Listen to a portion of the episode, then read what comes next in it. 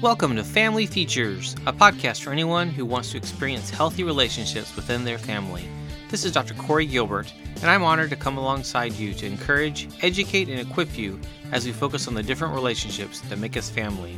Let's get started and focus on today's feature.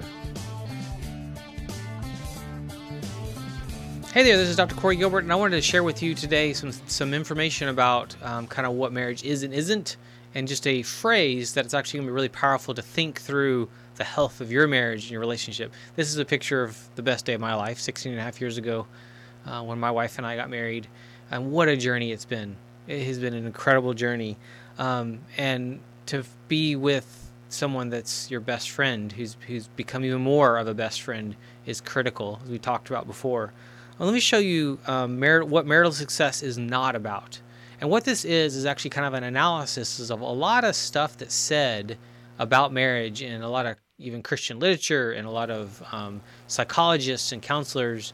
That here, this is from Everett Worthington, kind of talking through maybe we're missing something. We get obsessed about these little pieces, but maybe it's something even more simple, but also profound. And so, how partners behave with each other is actually a really critical thing. And what we what you'll see in this these next few slides is this idea that there's um, a statement, a way that we kind of try to fix things, and he's kind of saying, mm, let's take a step back. So, what it's not about how partners behave with each other. It's about the emotional bond between spouses and how they respond to the challenges that produce stress hormones, angry attributions, and rumination, or that stimulate patterns from previous unhealthy relationships. That emotional bond is a critical phrase. So, marital success is not about how partners behave with each other. Why is that important?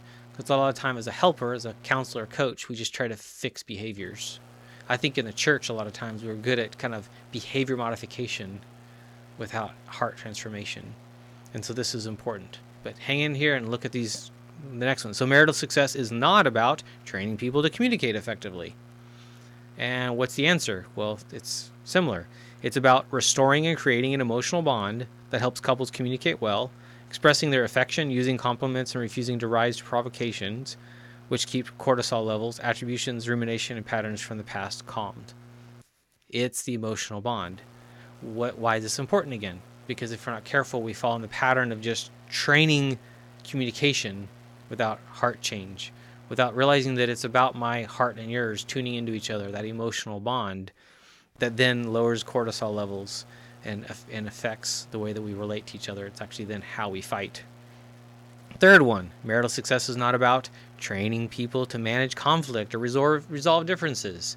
We can teach skills all day about this. And he's saying, hmm, it's about creating an emotional bond that makes people want to stifle negative reciprocity, end arguments peacefully and positively, have more positive than negative interactions, and treat their spouse as a precious gem.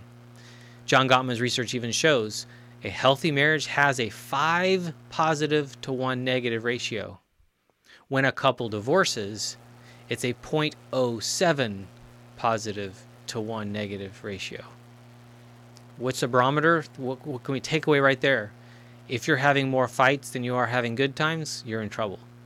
If you're not having drastically more good times than, than difficult times, you're in trouble. It should be at least 5 to 1 if you put it into numbers, which is interesting.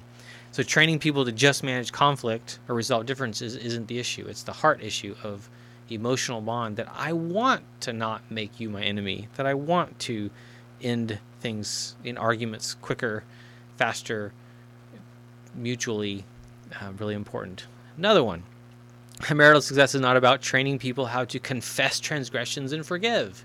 Yes, this is important. He's saying careful as to it being the answer. It's about helping couples develop an emotional bond that makes them want to humbly mirror the forgiveness that they have received from a merciful and loving God. It makes them want to repair damage to the emotional bond versus what some do, which is dig in their heels and they have to be right. That's not a good place to be.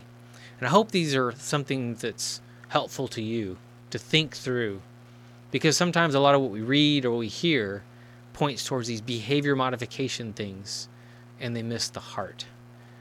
I want you to want to fix it. You may not feel it, you desire something bigger, and so you do it. um, and you the behaviors come, the changes come, the change in conflict comes, the ability to play comes. Why? Because my internal barometer or, or, or way that I am bent towards is I, I'm going to lean toward you because I love you. I'm choosing that. And I pray and hope that that happens for you and that you can actually help and teach others to do the same. God bless you and your marriage and may you have a healthy marriage. Thank you for tuning in to the Family Features Podcast. It has been an honor to serve. Find out more about Dr. Gilbert and his resources for you and your family's growth and success at healinglives.com.